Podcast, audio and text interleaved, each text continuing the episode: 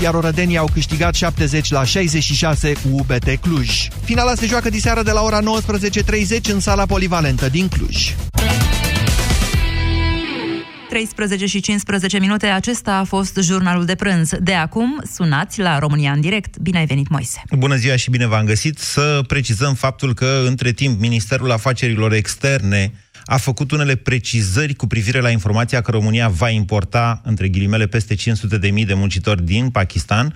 Ministerul de Externe al României confirmă întâlnirea dintre ambasadorul României la Islamabad și asistentul special al primului ministru pakistanez, spune însă că nu s-au discutat cifre și cote concrete. Acum să vă mai precizez eu așa că, informa- dincolo de faptul că presa pakistaneză arată și poze cu întâlnirea cu cei doi la întâlnirea respectivă, dincolo de faptul că ceea ce se spune acolo, cum că România are nevoie de un milion de oameni, forță de muncă suplimentară, iar aceasta este o cifră corectă.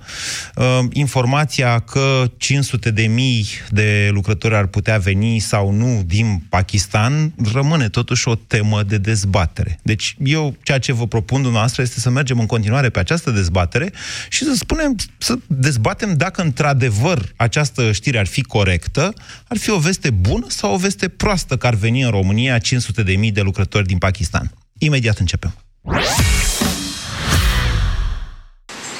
Vezi cum natura se înnoiește. Așa să fie și în casa ta. Cu mobila din magazinele LEMS, acum cu reduceri de până la 50%. Da, cu reduceri de până la 50%.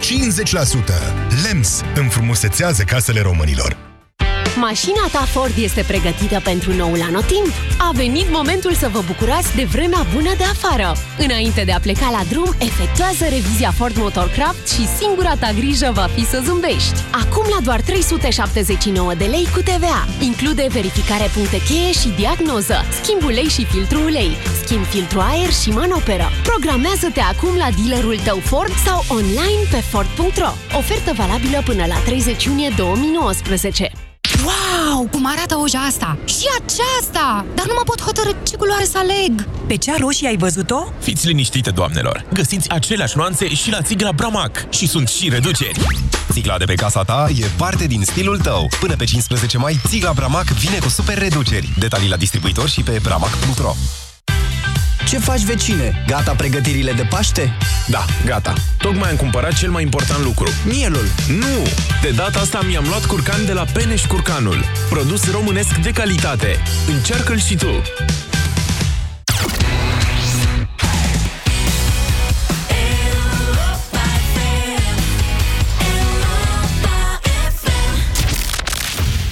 România în direct cu Moise Guran la Europa FM. Bună ziua și bine v-am găsit, doamnelor și domnilor. Așadar, o știre care a apărut ieri în nebunia de ieri a fost destul de puțin băgată în seamă. Presa din Pakistan a anunțat că în urma unei întrevederi între ambasadorul României și uh, consilierul special al primului ministru pakistanez s-a convenit că România Uh, va beneficia, să spunem așa, va beneficia de 500 de mii de lucrători din Pakistan. Erau acolo ceva declarații ale ambasadorului nostru, care între timp înțeleg că a trimis un drept la replică publicației respective din Pakistan. Acesta ar fi spus că e nevoie de 500 de mii de oameni, adică dacă Pakistanul poate să ne trimită 500 de mii de oameni, la noi ar fi bine că, pentru noi ar fi bine pentru că nouă ne lipsesc cam un milion de lucrători pe care trebuie să-i aducem din altă parte, întrucât românii au cam emigrat. Această, din urmă, informație este corectă, să știți. Cam aceasta este, în momentul de față, nevoia suplimentară de forță de muncă pe piața din România, într-un plan în care România chiar se dezvoltă. Adică face și autostrăzi, spitale, școli, căi ferate. Cam un milion de oameni ne lipsesc, inclusiv pentru a putea susține pensiile părinților noștri din contribuții la nivelul la care au fost ele duse în ultimii ani comparativ cu, mă rog, dezvoltarea economică, ce să faci? Pensiile să plătesc din contribuții. Deci țara noastră are nevoie, într-adevăr, de un milion de lucrători suplimentari. Aceasta este informație corectă. Uh, dincolo de faptul că Ministerul de Externe, cum vă spuneam mai devreme, a reacționat și că ambasadorul României în Pakistan a trimis un drept la replică, că, doamne, să vezi că n-am discutat cifre, n-am discutat cote, că, de fapt, cota de imigrație, care, atenție, nu are legătură cu asta, cota de imigrație, se mai spune în comunicatul celor de la MAE, este stabilită la 20 de mii mii de oameni la nivel național pentru 2019. Eu vreau să analizăm noi așa, ca români între noi, auzirăm că ne trimit ăștia 500 de mii de pakistanezi și hai să analizăm să vedem dacă e o veste bună sau o veste proastă. Fiecare dintre dumneavoastră va trebui, bineînțeles, să spună de ce crede că e o veste bună, că ar fi o veste bună sau că ar fi o veste proastă pentru țara noastră această știre, dacă s-ar dovedi reală, dacă ea chiar ar deveni realitate. În același timp, trebuie să vă atrag din start atenția că voi face precizări dacă, eu știu, comentariile dumneavoastră merg în xenofobie, în rasism, în ură de tot felul și așa mai departe. Sau chiar în impolitețe religioasă, ca să zic așa. Pakistanul este o țară musulmană aflată în Asia Centrală. Venitul mediu, salariul mediu în Pakistan este ceva mai mic decât în România, cam cu 20-25%, deci nu mult mai mic, nu e o țară din lumea a patra, uh, din lumea a treia. În același timp însă trebuie să știți că nici la ei șomajul nu este foarte mare. E ceva mai mare decât în România. E spre 6%, deci e dincolo de limita aia de 5% sub care se consideră că ai criză de forță de muncă, pentru că și cei care au de lucru nu se mai simt suficient de motivați ca să să fie productivi. 0372069599. Așadar, ar fi o veste bună sau o veste proastă dacă ne-ar veni 500 de mii de lucrători din Pakistan în România. Ce spuneți, Bogdan? Bună ziua! Bună ziua! Vă ascultăm. Eu cred că este o veste proastă, dar cred că în esență este veste și că este un lucru care se va întâmpla inevitabil. Ați vrea să mai formulați încă o dată ceea ce tocmai a spus, ca să fie mai clar pentru noi toți? Da, deci eu cred că este o veste proastă pentru România și o să explic imediat, dar cred că este inevitabil care se va întâmpla. Așa, de ce e o uh, veste uh, cred proastă? Că este o... Poftim? De ce o veste proastă? De ce ar fi o veste uh, proastă? Mă gândesc la ce s-a întâmplat uh, și ce a determinat căderea Imperiului Roman. Și aici nu, mă, nu fac uh, paralela între România și Imperiul Roman, ci între Europa de acum și Imperiul Roman. Așa. Ce a determinat căderea Imperiului Roman? Păi a determinat exact importul de populații care nu erau romane. Nu crizele În economice și financiare din secolele 2 și 3. Poftiți? Nu crizele economice și financiare din secolele 2 și 3, nu acelea. Ba da, dar și astea le regăsim în Europa de acum. Ok. Și găsim multe alte Deci noastră vedeți uh, aducerea unor, aducerea voluntare a unor lucrători uh, în Imperiul Roman, în Imperiul România, ca să zic așa, uh, ca fiind, uh, doamne, începutul sfârșitului. Exact. Pentru că? Adică... Pentru că deci, și în Imperiul Roman s-a ajuns uh, în situația în care se importau da, da, acolo erau mai mulți Nu ați comparat, nu, ați comparat cu năvălirile barbare, ceea ce e cu totul și cu totul altceva. Știți? Da. Nu e cu totul și cu totul altceva? Păi, uh, e, e, uh, sunt doar nuanțe. Uh, când între a munci și a omorâ, că de fapt barbarii treceau prin foc și sabie, dar între munci și a omorâ sunt doar nuanțe? Nu, nu, sta, stați puțin. Da. Când Imperiul Roman a căzut, deja populațiile germanice, armata, armata romană nu mai era formată din legionari care erau cetățeni romani. Erau foarte mulți germani în armata romană și armata romană n-a mai apărat Roma de barbarii care erau tot germani. Vă, cred că vă referiți la episodul cu ostrogoții. Să știți că la vremea respectivă, uh, romanii n-au știut că a picat uh, Imperiul Roman. Căderea Imperiului Roman e, o chestie, e un marc așa făcut de istorici la un moment dat. Așa Ok? Deci Corect. ei au zis, nu, nu s-a întâmplat nimic. Va exact. deveni Imperiul Romano-German, sau mai știu eu, cum a evoluat exact. el prin secole. A fost o evoluție exact. mai degrabă, nu o cădere așa, ca o piatră pe o casă, sau, eu știu, care sparge țigla. Păi, da, da nu știu dacă evoluții ce au urmat după așa zisa căderea Imperiului Roman, care sunt de acord, că e o marcă. Așa. Uh, a însemnat chiar evoluție, ce o mie de ani de mediu. Bine, deci ar fi rău că am fi ca în romantică. Mulțumesc, Bogdan. 0372069599. Cătălin, bună ziua! Uh, bună ziua! Dincolo de lecția de istorie pe care am auzit-o mai devreme, aș vrea să vă povestesc și eu ceva înainte de a vă da un răspuns la întrebarea pe care a spus-o. O, să-mi permite să povestesc două întâmplări din viața mea. Menționez faptul că sunt inginer de profesie și am vreo 30 de ani de experiență de șantier. Da. Acum, acum vreo câțiva ani aveam, uh, mă rog, eram antreprenor general pe un șantier din București, două blocuri înalte de vreo 14-15 etaje și la un moment dat, la o ședință de comandament, probabil că știți că ședințele de comandament se țin la aproape săptămânal, vin toți factorii de răspundere pe șantier, ne punem de acord, mă rog. Uh, la un moment dat, prin fața uh, geamului Barăci, a trecut o grupă de vreo 10-15 chinezi. Ne uitam, cei care eram în ședință, ne uitam toți acolo unul la altul uimiți, întrebam, băi, ai cui sunt ăștia? Mă rog, stat în ședință, am ieșit afară, am început să fac, să zic așa, săpături, am constatat că un subantreprenor, chiar al meu, da. a adus la lucru această uh, grupare de chinezi. Grupă, mai degrabă decât grupare. Grupă. Grupă, așa. grupare, cum vreți o grupă de chinezi. Da. Uh, vreau să vă spun că au stat pe șantier aproape două luni de zile până și-au inspectat lucrările care au fost contractate. Lucrau absolut impecabil. Da. Absolut impecabil. Deci am vrut să găsesc o chichiță și n-am găsit. Impecabil în uh, sensul că ce, lucrau, erau mai vrednici decât românii sau cum? Vă spun, vă spun imediat. Așa. Deci, uh, programul începe la ora 7 și jumătate, speram la ora 17. Uh, pauza de masă, știți că pe șantierele din România este între 12 și 13. Românii stau la uh, țigări, mănâncă, uh, mai și trag un pui de somn. Acești chinezi începeau pauza la ora 12. La ora 12.30 se opreau, la ora 12 începeau pauza de masă, aveau niște boluri cu orez, mâncau jumătate de oră, după care munceau. munceau. N-am văzut unul care să stea, n-am văzut unul care să fumeze. Deci aveau o pauză de masă mai scurtă cu jumătate mai, de oră decât românii. Problema, problema este cum lucrau. Uh, n-am văzut unul care să vorbească la telefon în timpul programului de lucru. Asta este prima istorie. A doua istorie.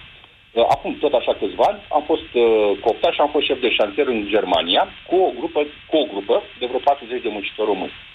Ajuns și acolo, deci acolo am fost sub antreprenor uh, pentru o firmă din Albania. Aveau și albanezii vreo 10-12 muncitori acolo și un șef de punct de lucru. Vreau să vă spun că românii în Germania lucrau absolut impecabil. Deci absolut impecabil.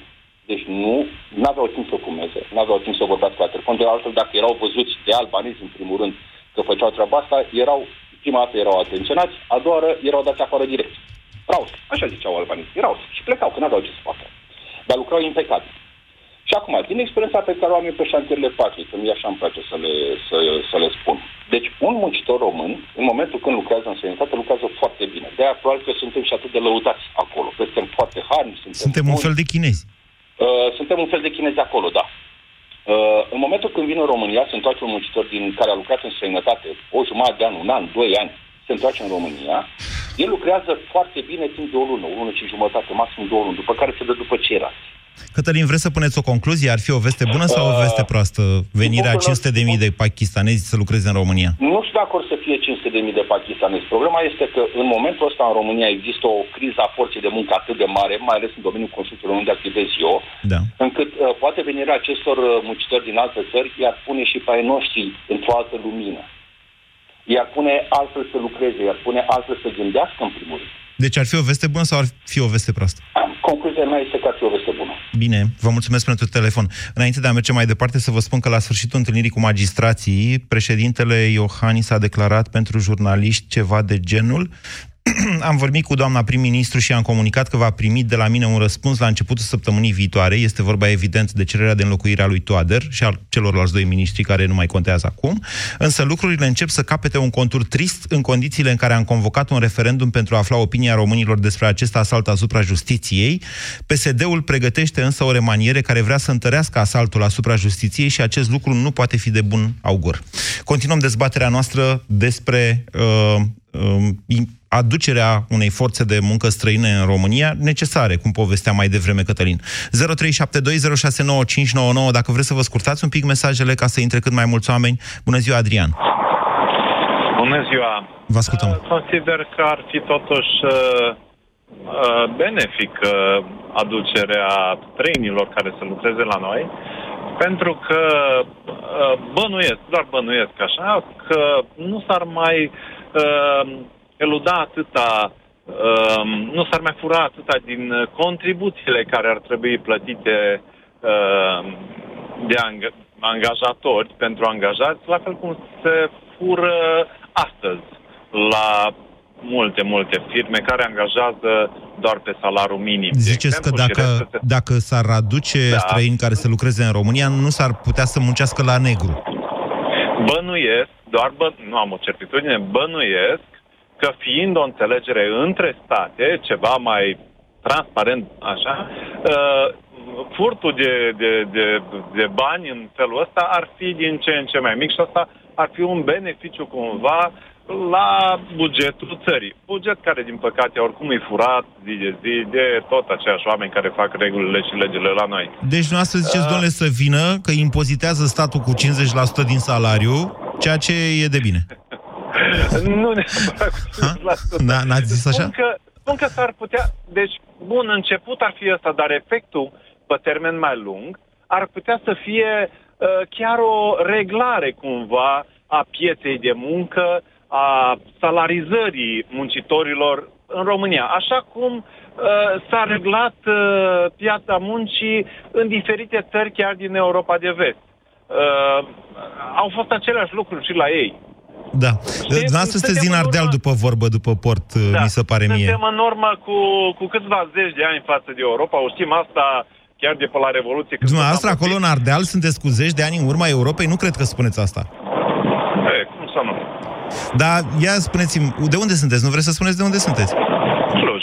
Eram doar un pic curios, știți că na, am și o provocare să ascultându-vă în fiecare zi să vă recunosc după accent. Acolo la dumneavoastră, la Cluj, niște vasluieni, așa, n-ar fi mai bine primiți decât niște pakistanezi. Sunt. Uh, eu mi-aduc aminte și știu pentru că socrul meu e de origine moldovean. Am înțeles. Adică niște tot reformulezi, niște timpul- mehedințeni, nu vreți?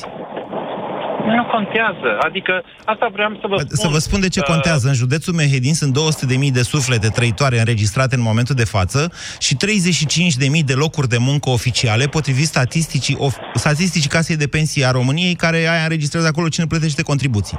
Deci 35.000 de locuri oficiale de muncă în județul Mehedin la 200.000 populație. Da, uh, știți ce se întâmplă? Avem, uh, avem această problemă în care uh, producem mai mult decât avem nevoie. De ce trebuie să producem mai multe locuri, același tip de marfă, care într-un loc se vinde și în care nu, nu? Uh, Adică ar trebui să folosim totuși o economie bazată pe resurse. Haideți să producem cât avem nevoie și atunci migrația asta nu va fi așa de mare. Pentru că... Deci dacă am produce mai puțin, spuneți dumneavoastră, n-ar mai veni Da, pakistanezii. Da, Moise, uite ce se întâmplă și vorbesc mult despre treaba asta. Cu, de câte ori am ocazia și spun, producem mai mult decât avem nevoie. Începând de la alimente până la mașini, calculatoare, telefoane, ce vrei tu. Dumneavoastră vă Avem uitați, în pro- vă, vă uitați în producție fizică, da. dar știți că producția da, nu se, se măsoară în valoare adăugată mai A, deci degrabă. vorbim doar despre, deci vorbim de, doar despre idei. Păi nu câtă, vorbim despre nu, dar viața câtă reală. vreme nu producem BMW-uri și avem nevoie de BMW-uri, sigur va trebui să compensăm cu ceva faptul că din România pleacă bani în Germania, de unde vin BMW-urile. Și atunci trebuie să producem ceva peste, să mai dăm și noi la nemți, pentru că altfel ni se debalansează tot comerțul și moneda câteodată din cauza asta și sărăcim ca proștii producând fix ce avem nevoie. Mă înțelegeți? Da, mai este o singură întrebare vreau să spun, Da. doar ca să vezi ideea Da. uh, despre care vorbesc. Cum ar fi, de exemplu, ca BMW, hai să zicem BMW, dacă tot l-ai pomenit, Așa. dacă el ar fi cea mai bună mașină produsă, mă rog, pentru, pentru noi, Așa. de ce nu s-ar face doar BMW-uri și la noi în România, în loc de Dacia, în loc de Ford, în loc de, nu știu, Renault și așa mai departe? Hai să facem, domnule, că proiectul e același. Hai să facem Roți, BMW-uri, ziceți, uși, da? Motoare, da, de Păi ce ne- nu? Adică, Păi hai nu să suntem folosim suficient de proiectul ăla. deștepți cât să facem BMW-uri. Trebuie să le inventăm Serios? noi sau să avem know-how-ul respectiv. Adică pe care e diferența, Moise? Consumul mașinilor e aproape același.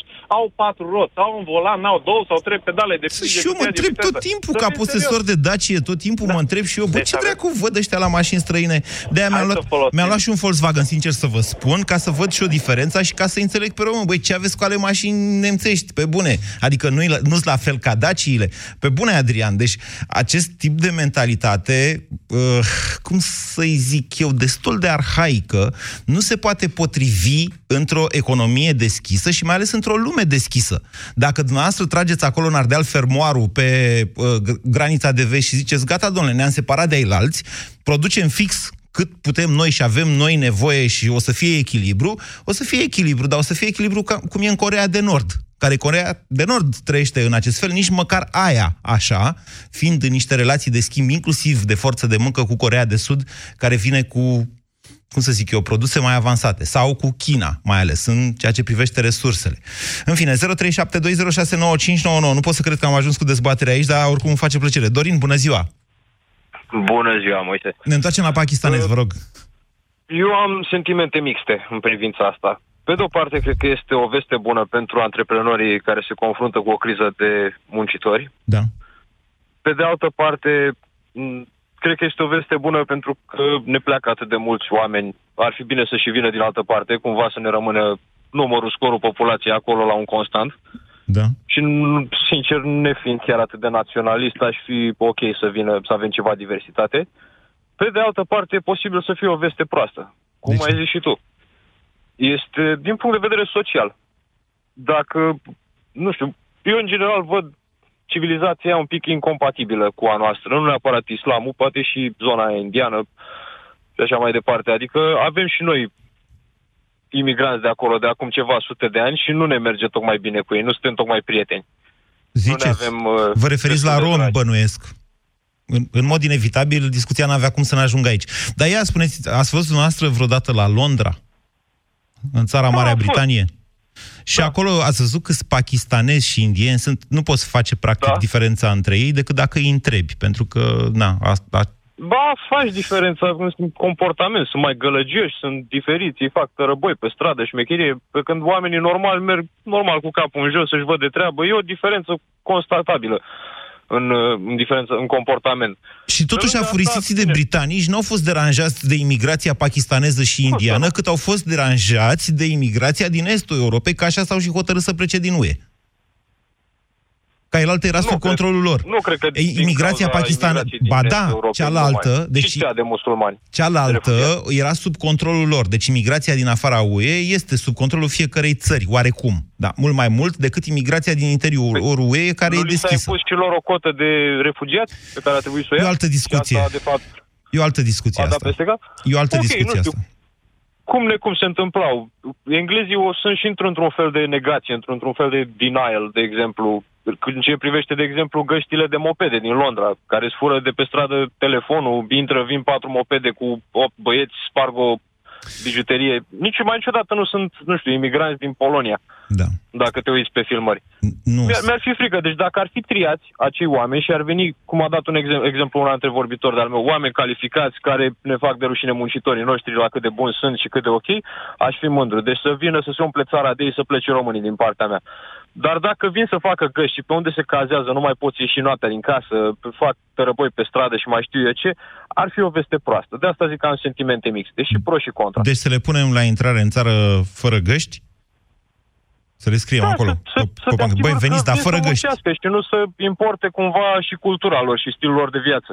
Să vină cu gândul de a se integra. Dacă tot e mai bine aici, de se merită să-și lase țara să vină la noi să muncească, ceea ce pe de-o parte mă șochează, dar să vină să devină ca noi, adică nu să vină să facă Pakistan în România. Am Cum de altfel nu-mi place nici cum români fac România prin Amsterdam, prin Londra, nu e ceva cu care mă mândresc. Deci să vină, dar să nu schimbe nimic. Asta ziceți. Exact. Dacă vin să vină să se integreze. Da. Așa cum și românii care emigrează să se ducă acolo să devină germani, să devină olandezi, să se poarte ca ei, nu să facă tărăboși și după aia să fluture buletinul român. Bine. Că nu prea ne reprezintă nici aceea. Bine, Dorin, mulțumesc pentru telefon. Uh, aprindeți lumina când vi, se pare, când vi se pare dumneavoastră așa că aveți niște judecăți de făcut în legătură cu un grup sau cu alt grup, pentru că e mai închis sau mai deschis la culoare, aprindeți lumina și uitați-vă mai cu atenție. Poate vedeți oameni dincolo de culoarea pielii. Bună ziua, Cristina! Bună ziua, domnule Guran. Vă ascultăm. Din punctul meu de vedere, nu cred că putem să tranșăm dacă e o veste bună sau proastă. Din punctul meu de vedere, există avantaje și dezavantaje cu privire la asta. În primul rând, există foarte mulți oameni în România care preferă să trăiască din ajutorul social, așa că, da, de ce nu să nu acceptăm uh, oameni din uh, alte state, da, indiferent că sunt pakistanezi sau ce nație sunt, să vină să acopere posturile vacante. Da? Atâta vreme cât românii noștri preferă să aibă un trai scăzut și o stimă de sine scăzută, să vină alții să o acopere. Păi aici e, e o discuție dublă. Eu pun pariu că nu vor fi foarte mulți la Vaslui sau în Mehedinți, de exemplu, pakistanezi. Vor fi tot la Cluj sau la Timișoara, unde e Da, sau criză în de forță de orașele muncă. mari. Sigur că da. Da. Eu, de exemplu, sunt locuiesc în, în București. Pe de altă parte, ce văd ca și dezavantaj este faptul că acești oameni, cel puțin în primă fază, nu se vor integra m, foarte, foarte repede, da? Și evident că toți banii pe care, sau nu toți banii, o parte din banii pe care îi vor câștiga, îi vor trimite familiilor lor pakistaneze de jeară și banii vor fi, sau o parte din bani vor fi exportați, da? Până vor ajunge ei să-și întemeieze familii sau să prindă cu adevărat uh, rădăcini aici. Da. Asta aș vedea ca și problemă. Um, și, da, din punctul meu de vedere, n deci n-am un uh, conflict chestia asta, că vor veni alți oameni să... Deci ne o veste ocupe bună, foarte de- spuneți dumneavoastră. Uh, sunt, eh, cum spuneam, există și avantaje și dezavantaje. Sigur, tocmai de-aia v-am întrebat. E o veste bună sau e o veste proastă? Ca să vă forțez să puneți în balanță avantaje și dezavantaje. Sigur că există și de Asta una aș și de mai alta. veni cu un avantaj, evident, Așa.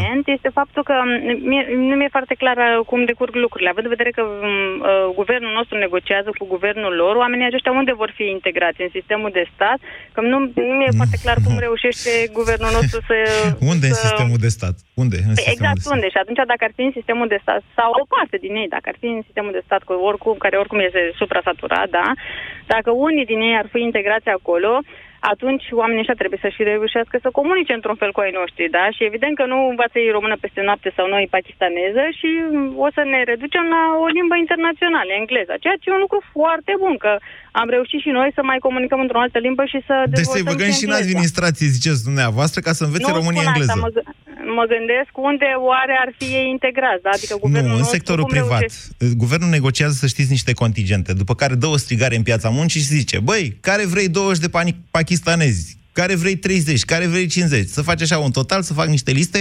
Eu acum simplific foarte mult, da? Da, simplificăm, da. Așa. Deci, n- nu, de regulă, de regulă, în 99,9% din cazuri este vorba de beneficiari privați, firme din România, ok? Care cer asta. Da, dar la asta trebuie să ne gândim că și pri- nu în toate firmele din România lumea discute în, vorbește în engleză. Dar eu, de exemplu, lucrez la o corporație și noi lucrăm doar în engleză.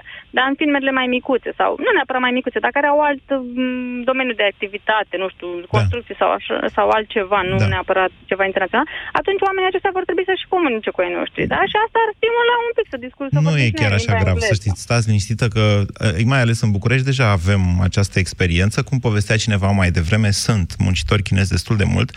Aici, unde suntem noi la corporatiști, acum Pipera, nu, dar unde eram în partea elaltă, în Băneasa, m, erau m, niște uh, vagoane din alea în care era un șantier acolo și erau niște vagoane în care stăteau, ei sunt destul de izolați altfel, iar uh, n-au nevoie să învețe română. Și se înțeleg, bineînțeles, prin niște coordonatori care le spun, a zis șeful să faci aia, fă o groapă aici, du-te și adu roaba, sau mai știu eu, comenzi de felul acesta.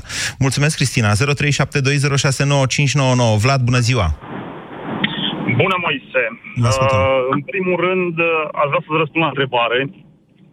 Uh, da, e bine, e bine că vin, uh, vin alți oameni să muncească la noi în țară, pentru că, până la urmă, orice om angajat în câmpul muncii aduce niște bani la bugetul de stat. Și dacă vorbim de 500 de mii, deja îți vreo 20% din uh, câți avem acum în uh, sistemul privat. Deci, Deci, dumneavoastră de că- grija bugetului de stat nu mai puteți uh, dormi noaptea. da...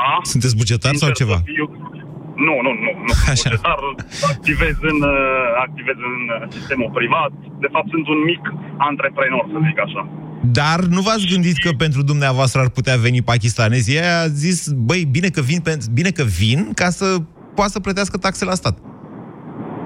Da, acum eu lucrez, eu lucrez foarte mult business to business. Eu lucrez în vânzări, mă, mă întâlnesc în fiecare zi cu destul de multe firme care au problema asta, uh, lipsa de forță de muncă. Da. În special în centrul țării și în vestul țării. Da. Și chiar și în nord-vestul țării.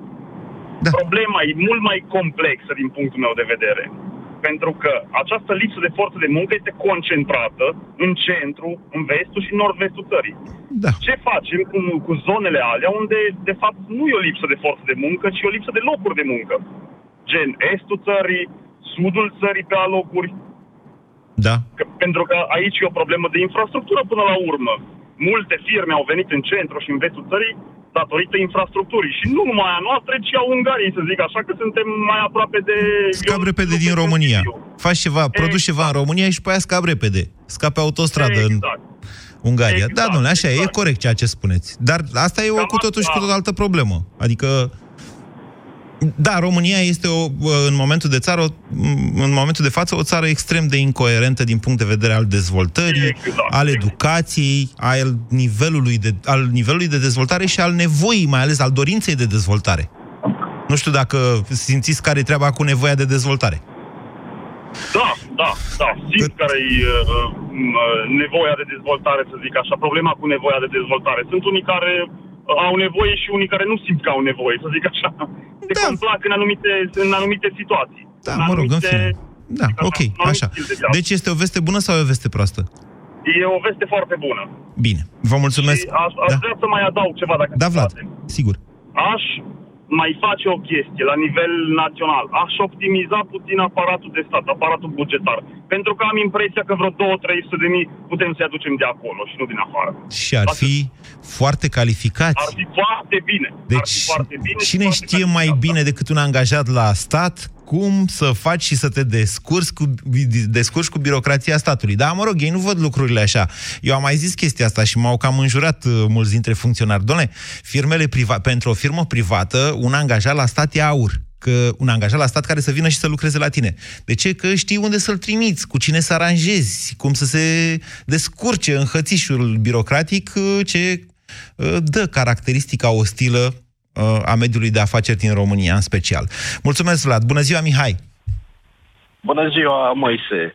Vă ascultăm. Uh, menționez încă de la început că vorbesc din punctul, este punct de vedere al, al unui mic antreprenor. Da. Și privind lucrurile așa, pot spune că este o veste bună, pentru că lipsa de forțe de muncă se simte. Uh, în același rând, trebuie, în același uh, moment trebuie să spun și faptul că uh, lucrurile arată doar că statul nostru, timp de 30 de ani, nu a putut face nimic, astfel încât noi, antreprenorii mici, mari, foarte mici, să ne păstrăm muncitorii ăia foarte buni. Cum n-a putut face foarte... Spun așa, Cum adică n-a acasă. putut face nimic statul? A putut face Nu a orice. putut. N-a vrut să facă. Nu a vrut. Asta este marea problemă. Nu că vin... Ați auzit dumneavoastră pe cineva vorbind de reforma asistenței sociale? Noi facem studii, facem, facem aici, dăm bani pe ele ca să vă prezentăm ce cred românii despre aia, care e situația, câți tineri sunt fără loc de muncă, câți tineri cât, câtor tineri li se oferă loc de muncă și nu sunt interesați de așa ceva, dar noi vorbim, noi în societate vorbim. Statul român nu pare interesat de aceste probleme. Statul român e Asta- interesat de amnistii și grațieri și alte ordonanțe. Exact. Asta este marea problemă. Asta este marea problemă. Pentru că noi timp de, am avut 30 de ani în care le puteam păstra muncitorii foarte buni acasă. Nu au plecat de bine. Nu, nu au plecat de bine. nevoie. Au plecat că nu se schimbă nimic în țara asta niciodată. Asta este, de fapt, marea problemă. Și vor mai pleca, Asta cu așa. Și pakistanezii așa, asta e, poți să-i oprești pe oameni. Libertatea înseamnă exact Libertatea, acest lucru, libertate. Așa este. Din păcate, asta, din punctul meu de vedere, este marea și marea problemă. Nu că vin pakistanezi. Da, ok, pakistanezi, chinezi, e nevoie de forță de muncă, este inevitabil și se va întâmpla. Deci Ce o veste facem bună. Noi, ca să, ca, este o veste bună strict din, din acest punct de vedere. Bun, atunci hai să mergem mai Nu departe. facem- cu, nu să facem mergem nimic să, să, cu, să cu, ținem acasă pe ai noștri. Așa, să mergem mai departe cu uh, logica dumneavoastră. Deci, doamne, să zicem că vin pakistanezii. Asta îi va stimula pe român sau să mai plece sau să nu mai plece? Cu siguranță că vor pleca, pentru că uh, am un prieten, tot un antreprenor, care are un abator foarte cunoscut în țară și au ce a adus pakistanezi, chiar pakistanezi. Așa. Muncesc pe un salariu mai mic decât muncesc românii. Normal că antreprenorului îi convine lucrul ăsta. Muncesc bine, muncesc corect. Deci, Nu vor românii, fi stimulați deci românii Ai vor, noștri, din păcate. Păi, Sigur că fac o concurență, na, fac un alt fel de tip de concurență. Fac o concurență ce îi forțează pe români și mai mult să plece, da? A, exact. Asta nu înseamnă că sunt la fel de bun în orice domeniu. Sunt domenii în care probabil sunt buni, domenii în care sunt mai slabi decât ai noștri. Ei, nu se Da. pot face comparații de astea. Sunt, uh, noi am cumpărat softuri, de exemplu, nu, nu noi Europa FM, noi Busy Day, la un moment dat. Am cumpărat softuri de la pakistanezi, de la indieni chiar, și au un sector IT foarte dezvoltat, comparabil cu cel din România. Adică acum să tragem concluzii și să zicem, bă, vin pakistanezi, asta înseamnă că ei vor face numai uh, uh șanțuri, vor săpa la șanțuri prin România, asta ar fi o greșeală. 0372069599. Mulțumesc, Mihai. Alexandru, bună ziua! Bună ziua, bună, Moise. Vă ascultăm. Din punct de, punctul meu de vedere este o veste grea, nici bună, nici rea, fiindcă uh, în momentul în care primește migranți în țară, să fim serioși, în prima fază acei emigranți vor trimite banii acasă la familie. Și ce e rău? Uh, nu știu dacă România economia românească este pregătită pentru așa ceva. E ca și nu, cum stai, stai, stai, stai, stai, să facem un calcul simplu. Nu, domnule, hai să... A, interesantă comparație ați făcut. Într-adevăr, ies bani din țară Sunt și pe partea... din, țară. din punct de vedere al balanței de plăți, deci al contului curent, într-adevăr, e efectul oarecum similar ca atunci când vine o marfă din România, când vine BMW-ul din Germania și românul plătește și banii ajung în Germania. Vine pakistanezul, lucrează în România, produce valoare adăugată de atenție. În cadrul unei afaceri, da, când, dai cu, când, ai o, când faci o afacere, da, și ai un angajat, să zicem, el e pakistanez, și îl pui să facă, nu știu, un șanț din locul A în locul B. Tu, ca antreprenor acolo, îți mai pui și tu un profit una peste alta, valoarea adăugată produsă este mai mare decât ce ai cheltuit tu cu salariul pakistanezului, din care o parte îți pleacă din România. Ok? Da, atunci da. Atunci da. Deci nu, dacă, totdeauna dacă, dacă, o afacere de dacă faliment. Valoarea, dacă... dacă valoarea care a produs-o pakistanezul da. pleacă din România, adică este exportată munca lui, da. atunci da, există o balanță. Dar dacă munca lui intră în consumul intern, atunci da. balanța nu mai există. Ba da, există și atunci există. Asta e una la mână. Doi la mână, uh, ai zis la începutul emisiunii că diferența între venitul mediu e undeva la 25%. Mi se pare foarte ciudat ca 500.000 de oameni să accepte o emigrare, sau, mă rog, acum nu știu cât o să fie, cât o să fie, pentru o diferență așa mică. Oare nu ar fi o strategie în care România devine o rampă de lansarea forței de muncă pakistaneze în uh, cadrul Uniunii Europene. Nu știu să vă răspund la această întrebare, dar vă atrag atenția că eu am luat niște medii, niște statistici medii de pe internet, unde se raportează, știți, problema acestor statistici e celebra zicală când stai cu fundul pe un cup de gheață, cu o parte și cu partea altă pe o tablă încinsă. Pe medie ești bine. Deci, Alo? mă ascultați, în Pakistan, la fel ca și în România, sunt și salarii foarte mari în IT. Am dat eu exemplul ăsta, e valabil și la ei, e valabil și la noi, și foarte mici în joburile mai puțin calificate, da? În munca necalificată. Deci dacă la ei salariul mediu este mai mic decât la noi, asta nu înseamnă că salariul cel mai mic de la ei este comparabil cu cel de la noi. Ok? Da, oricum, oricum uh, e clar că uh, acordul acesta uh, dă dovadă de, de incapacitatea guvernului de a aduce măsuri, și aici vorbesc mai ales de Ministerul Muncii, fiindcă dacă ești în stare să stimulezi oameni să emigreze de la mii de kilometri pentru o diferență de 25-50 sau 100% chiar la salariu, pentru a schimba un mediu, a sta departe de familie și așa mai departe, și nu ești în stare să, să motivezi oamenii gen județul Mehedinți, Olș și așa mai departe, să emigreze în județele din vestul țării sau din centrul țării. E o incapacitate care pune niște semne de întrebare. Plus, nu știu... Cum dumneavoastră vorbiți de incapacitate? Păi, nu pot să vorbesc de altceva. Adică... De lipsă de voință, de exemplu? Da, Știți, incapacitatea da. presupune să adică vrei să faci simplu, ceva? E mai simplu să, să motivăm uh, uh, o forță de muncă să, să emigreze mii de kilometri să vină în țară și să să țină locul la cei care sunt poate la câteva sute de kilometri și nu pleacă că nu. Domnule, ia, ia gândiți-vă dumneavoastră, că pe bune, acum, ia gândiți-vă dumneavoastră, uh, ce fel de profil politic au uh, persoanele care sunt inactive din punct de vedere uh, economic? Când zic inactive din punct de vedere economic, intră aici pensionari, asistat social, deci toți cei care nu au un loc de muncă, fie pentru că nu sunt în vârstă de muncă, fie pentru că sunt în vârstă de muncă, dar nu doresc să aibă un loc de muncă. Ce profil politic au? Acum gândiți-vă, bine, ați început să râdeți, deci v-ați dat răspunsul. Acum gândiți-vă ce profil politic, cu cine votează, adică ce profil politic au oamenii care pleacă din țară, românii care pleacă din țară. Ăștia cam cum se orientează ei așa în viață când se duc la urne? Da, e clar. Ok? Bun. Deci, pe de o parte, vorbim despre faptul că guvernul nu face niciun fel de re- reformă a asistenței sociale, nu face. Noastră ziceți că nu e capabil. Eu zic că nu vrea să facă.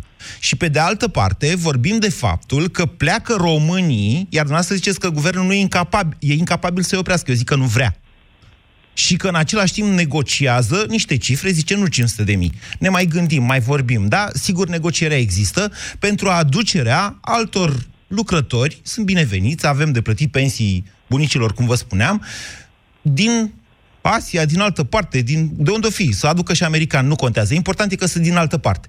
Deci ce avem, Îmi pun- ce avem îmi noi pun o aici altă până la urmă? întrebare. Acum îmi pun și o altă întrebare. Da. Ce se întâmplă dacă o, o, o mare parte din acei emigranți uh, se hotărăsc și iau decizia de a aduce și familiile lor?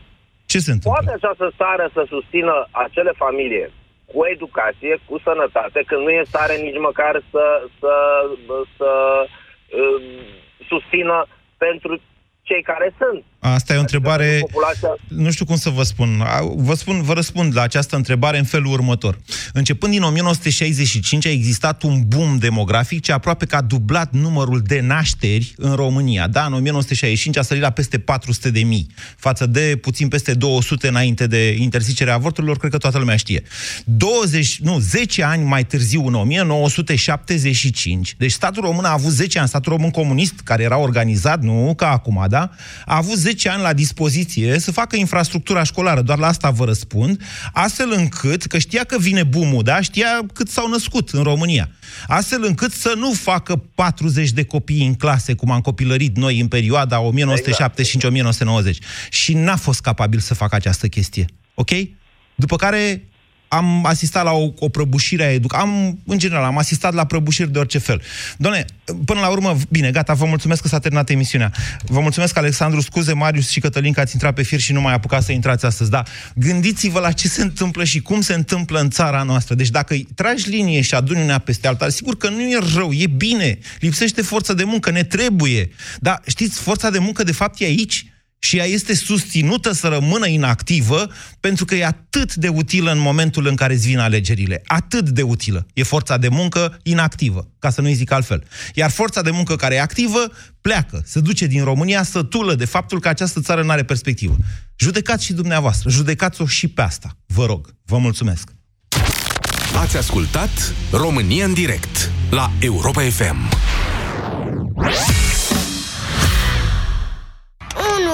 2, 3, 4, tracțiune, ai 4 al 4 5, 6, 7, 8 Are airbag peste tot 9, 10, 11 Ani de garanție Ghici Noul Suzuki Vitara are 3 plus 7 ani garanție extinsă pentru motor și transmisie. De la 12.730 euro TVA inclus prin programul Rabla. Vino să te dai în rețeaua autorizată de dealer Suzuki. Ofertă supusă unor termene și condiții. Detalii pe suzuki.ro Suzuki. Way of Life. Cu Orange ești în pas cu tehnologia și te bucuri de smartphone-urile preferate în rate cu un abonament Orange Mi. Ai Huawei pe Smart 2019 cu 7,5 euro rată lunară și Orange Mi Start 14. Vino în magazinele Orange până pe 30 mai 2019 și descoperă oferta completă. Deja talentul de a-i răsfăța pe cei dragi, iar la Pepco găsești restul. Prețuri speciale. Tricouri pentru copii cu personaje Star Wars și Disney sau colanți asortați la 9,99 lei, set pentru brioșe cu forme din hârtie sau un set de trei cuțite cu tocător la 14,99 lei. Pepco. Mai mult cu mai puțin, zilnic. Pentru sănătatea dumneavoastră, evitați excesul de sare, zahăr și grăsimi. La Europa FM ai subiectele zilei într-un singur ceas de seară. De la 18 și 15 după jurnalul de seară Europa FM e liber la dezbatere. Ascultă Piața Victoriei. Învață să păstrezi informațiile relevante și înțelege pe deplin evenimentele alături de vocile care contează. Piața Victoriei. De luni până vineri, de la 18 și 15 minute, la Europa FM. Europa FM. Cea mai bună muzică de ieri și de azi.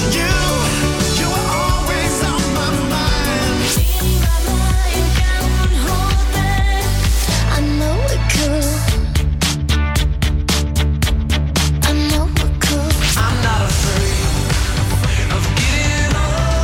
Aici asculți cea mai bună muzică de ieri și de azi. afraid.